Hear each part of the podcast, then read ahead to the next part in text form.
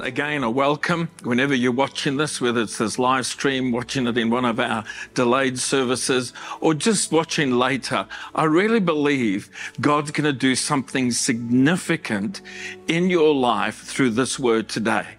Not because it's me, but God watches over his word to perform it. And this message is around freedom. It's around empowerment. It's around the blessing that God wants to bring to your life. And we're going to qualify what biblical blessing actually is. But we're in the series that the overarching thing is the preeminence of Christ, as the Apostle Paul declares it in the book of Colossians. And I'm just condensing, as it were, a few thoughts from that passage. It says he is first in everything. He is preeminent. He has the very first place. And then he goes on to say, he made peace with everything in heaven and on earth by means of Christ's blood on the cross. I want you to notice that something dramatic, powerful, that wasn't just personal, but cosmic happened when Jesus died on the cross. His pain, his suffering, an exchange took place. And then Paul says, look, it's not just about this cosmic event that impacted heaven and earth, but this includes you who were once far from God. So in Christ's preeminence over all things, Paul is saying, because he's preeminent, he can secure your salvation. He can do things in your life because he is preeminent over all things. He's King of Kings and his Lord of Lords. Through the sacrificial death of Jesus Christ, God did something so powerful. The writer of Hebrews says, For by one sacrifice, he made perfect forever those who are being made holy. And being made holy is not just about being stuck up and, and not being able to have fun. It's about right standing and right living before God. But notice that powerful expression. He perfected or made complete. And then the second declaration, and forever. Complete work and something that is not just for time, but for eternity. You see, something powerful took place at the cross. There's a series of exchanges that took place at the cross, and we've been exploring them. Isaiah, 700 years before the event of the cross, prophesied about the suffering Messiah. Isaiah 53, and I'm just reading verse 4 to 5. Surely he took our pain and bore our suffering. Yet we considered him punished by God, stricken by him, and afflicted. But he was pierced for our transgressions, he was crushed for our iniquities. And the punishment that brought us peace was on him, and by his wounds we are healed. So Isaiah prophesying about the suffering of the Messiah on behalf of humanity says an exchange took place. He took all our brokenness, all our sinfulness. And he gives us in exchange peace, forgiveness, eternal life, healing, restoration.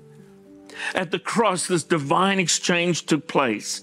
And God has not provided a multitude of solutions for the many problems of humanity. Instead, he gives us one solution, Jesus Christ and the power of the cross.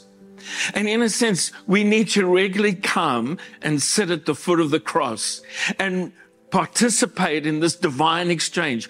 What Jesus took on the cross and exchange what he gives us because of what he took from us, he gives us what was his. It's a divine exchange. Jesus was punished that we might be forgiven according to Ephesians 1:17. Our sin on Jesus in exchange for his righteousness on us according to the writings of the Apostle Paul in 2 Corinthians 5 and verse 21. Jesus was wounded that we might be healed. And this is repeated in Matthew's gospel, quoting Isaiah, and again by Peter. We, he tells us, surely he took our pain and bore our suffering, and by his wounds we are healed. He tasted death that we might share his life. He died so that we might live together with him, according to 1 Thessalonians 5 and verse 10.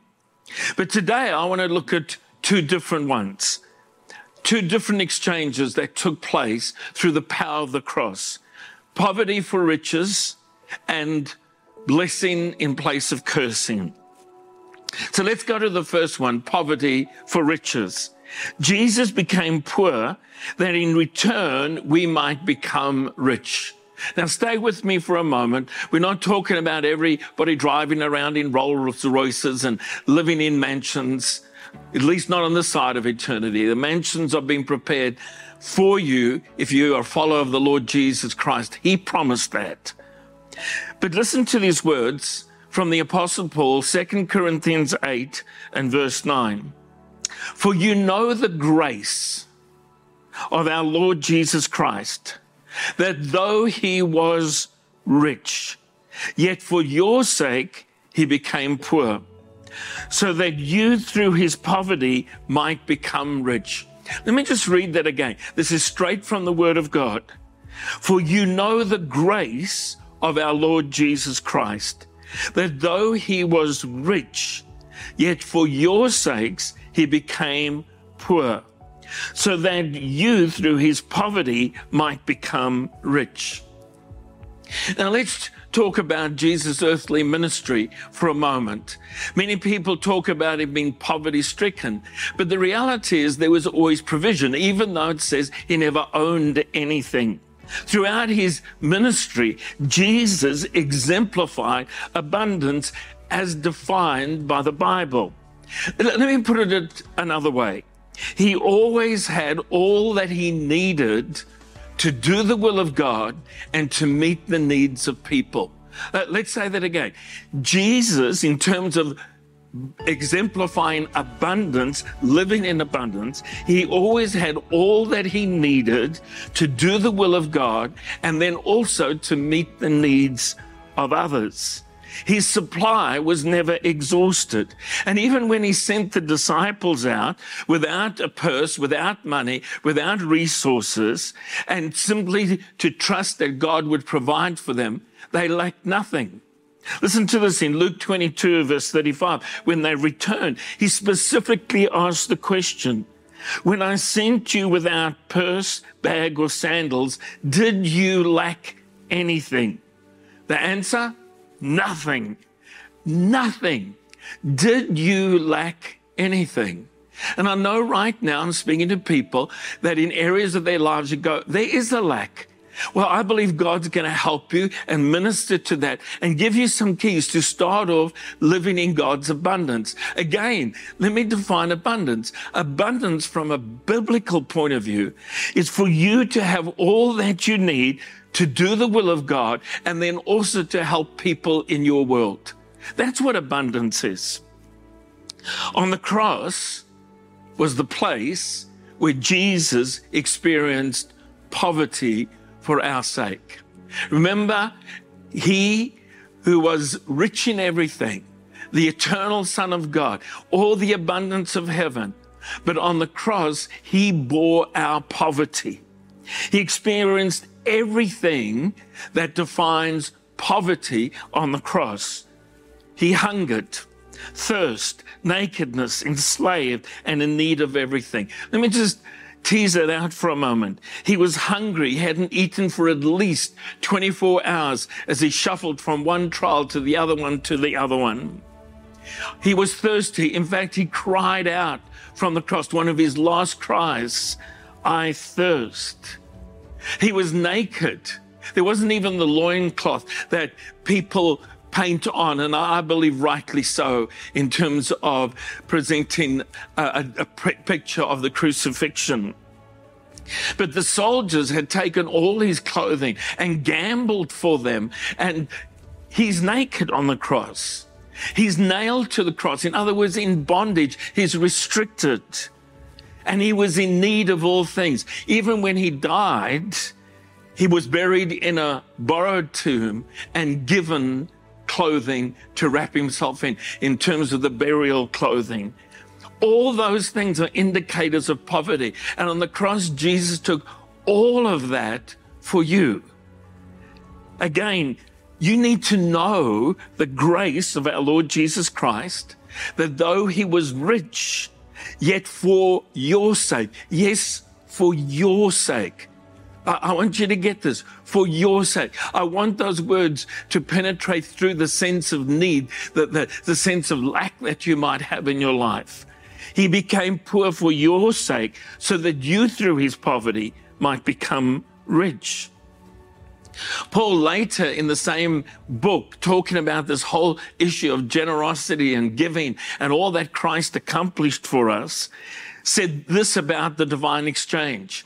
He took all our poverty, we've just read that, and he says, You need to know the grace of the Lord Jesus Christ in this. This is not about works, this is not about effort, this is about living in the grace, the undeserved favor, the blessing that God wants to impart to your life. But in 2 Corinthians 9, verse 8, and these are two great verses to worth remembering. 2 Corinthians 8, verse 9, but now the exchange. 2 Corinthians 9, verse 8. God is able to bless you abundantly, so that in all things, at all times, having all that you need, you will abound in every good work. Now, I want you to just notice a few things. I'm not going to spend an enormous amount of time on that verse, but you need to get it, the powerfulness of the statement. Because of the grace of the Lord Jesus Christ, that he experienced poverty on the cross for us, and exchange gives us his abundance.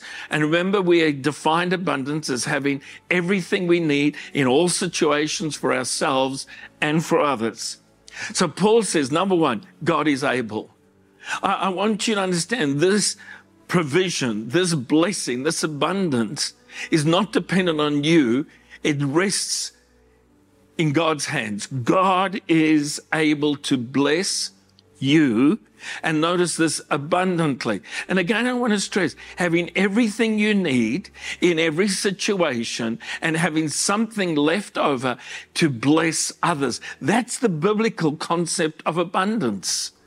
So God is able to bless you abundantly so that in all things, not just in some things, having all that you need. It's not about what you want. It's not about buying into advertising campaigns and spending beyond your resource. Even if it's on labor, you, it'll get you. That's another conversation. And we have a great course on God, me and money that you can connect to. And it just teaches you. It's not about giving. It's about managing your finance, managing your resource and learning to live in this abundance. But having all things at all times, having all that you need, that you will abound in good works. Notice it's not just for you, it's for others. It's to do the good things that you want to do to be a blessing in the lives of others. God is able to bless you abundantly so that in all things, having all, at all times, having all that you need, you will abound in every good work. Jesus became poor so that in return we might become rich, live in this abundance, this fullness of God's provision for ourselves and for others. The second exchange that we're going to explore this morning is the issue that centers around blessing and curses. Jesus, and this is the exchange, was made a curse that we might receive the blessing. Let me say that again. Jesus was made a curse that we might receive the blessing. Paul declares this powerfully in Galatians chapter 3, verse 13 and 14. Christ redeemed us. Redemption is about God buying back, pulling back the brokenness, the hurt, the, the, the pain, the lack of provision. That's redemption, the ability to buy back and to restore something. And that's our theme for the year. I will restore you, God promises. But let's get back to this verse. Christ redeemed us from the curse of the law by becoming a curse for us. For it is written, Cursed is everyone who is hung on a tree. The tree, the reference there is the cross. He redeemed us in order that the blessing given to Abraham might come upon the Gentiles. Let me just read that again. I want you to hear these words. It's a verse that you might want to underline. It's a verse that you might want to go back to in your Bible, declare it over your life, declare it in terms of breaking the curse and beginning to live in God's provision and blessing. Christ redeemed us from the curse of the law by becoming a curse for us. For it is written, Cursed is everyone that is hung on a tree. He redeemed us in order that the blessing given to Abraham might come to the Gentiles. The curse that came upon Jesus, and this is really important, is defined as the curse of the law. This is not God's curse upon humanity. This is the law or legalism. When you try to live your life to please God with rules and regulations, that's legalism. God invites you to live in grace, to live under the blessing of all that Christ has provided, accomplished, and given to you through the power of the cross and the power of his resurrection. The curse comes from legalism because we can never aspire to living perfectly. You see, the law said if you live perfectly, you'll get all these blessings. And then, as long as the law existed before Jesus came, full of grace and truth, it just proved over and over again, generation after generation, we couldn't keep the strict requirements of the law in order to access the blessing. But in return, because of our disobedience and prolonged disobedience, and I'm talking about what was demonstrated through the whole of the Old Testament, because of prolonged disobedience, the curse of the law comes. You see, it's important to understand the law was never the means of salvation in terms of the purpose of God. And Paul, writing in this passage in Galatians chapter 3 that we've just read, sees into God's heart. And Paul saw the cross, not a curse, and he saw grace and not legalism or the law. So let me read those words again. Christ redeemed us from the curse of the law by becoming a curse for us. For it is written, Cursed is everyone who is hung on a tree. He redeemed us in order that the blessing given to Abram might come to the Gentiles. The curse of the law.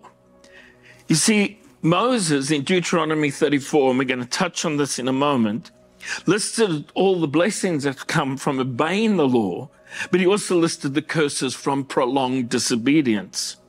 And he summarizes it in this way, or I'm summarizing it in this way. Deuteronomy 28, 15 and verse 20. All these curses shall come upon you and overtake you. The word overtake there literally means they'll hunt you down. If you're going to live under legalism, rules, regulations as a way of trying to please God, rather than tapping into the grace of God through the Lord Jesus Christ, then these things will hunt you down and overtake you.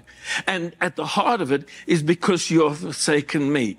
You see, God doesn't want to have a relationship of rules with you. He wants a relationship of grace, of love, of mercy, of Him pouring out forgiveness and blessing and provision on your life.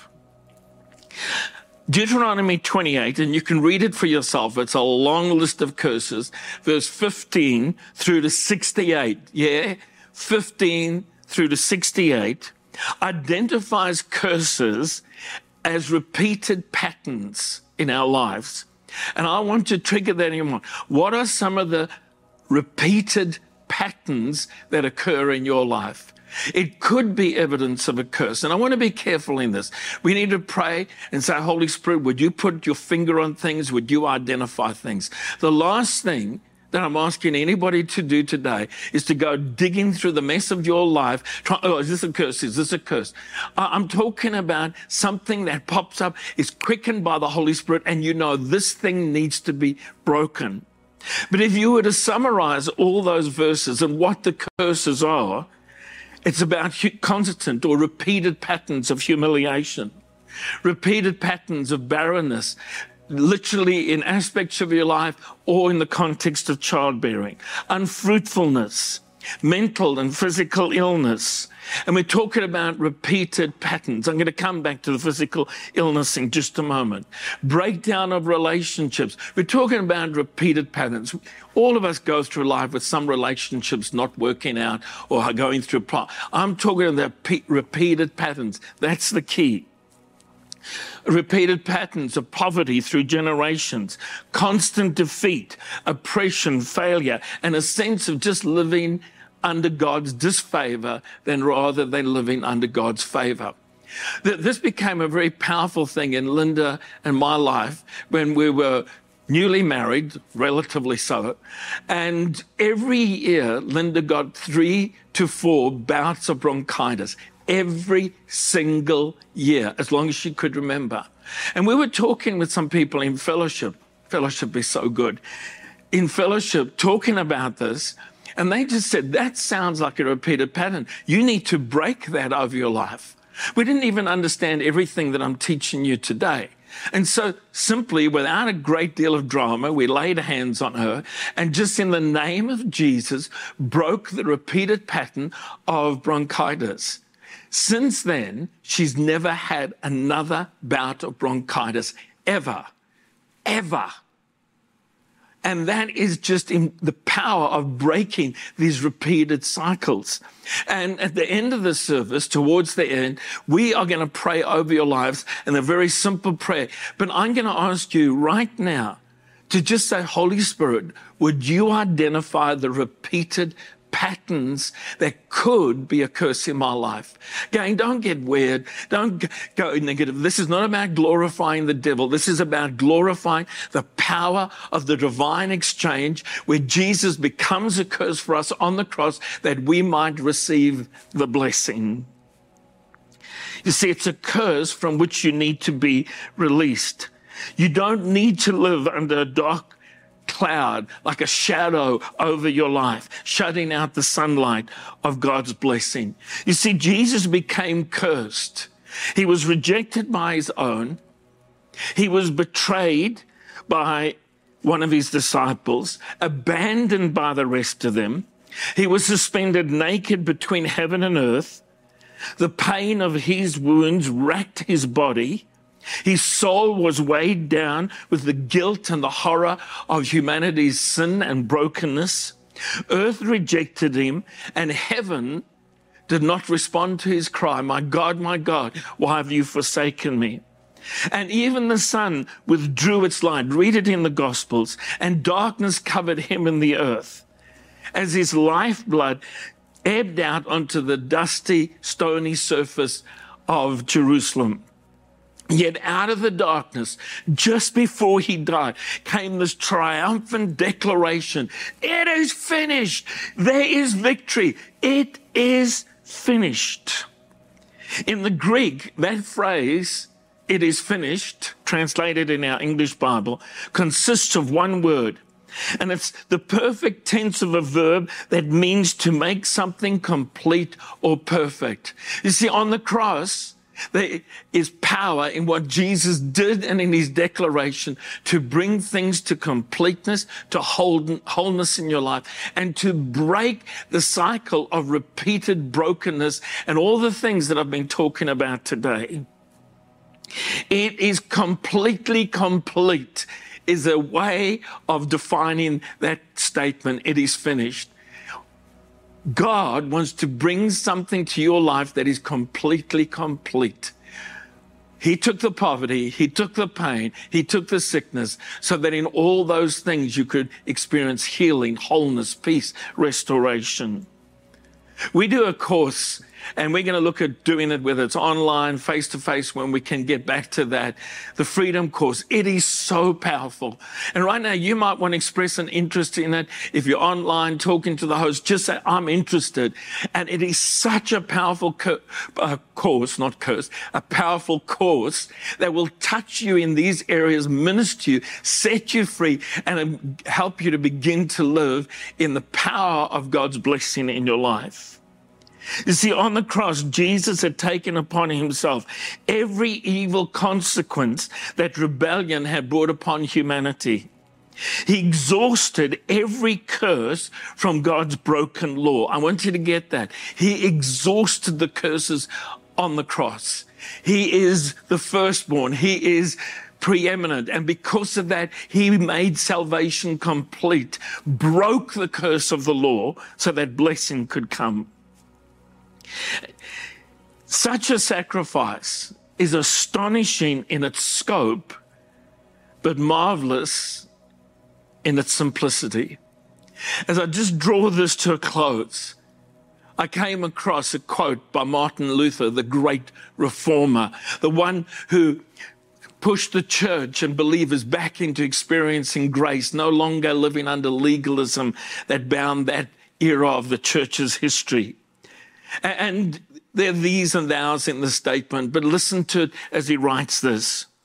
Thou, Christ, art my sin and my curse, or rather, I am thy sin, thy curse, thy death, thy wrath of God, thy hell, and contrawise, or in exchange, thou art my righteousness my blessing, my life, my grace of God, and my heaven.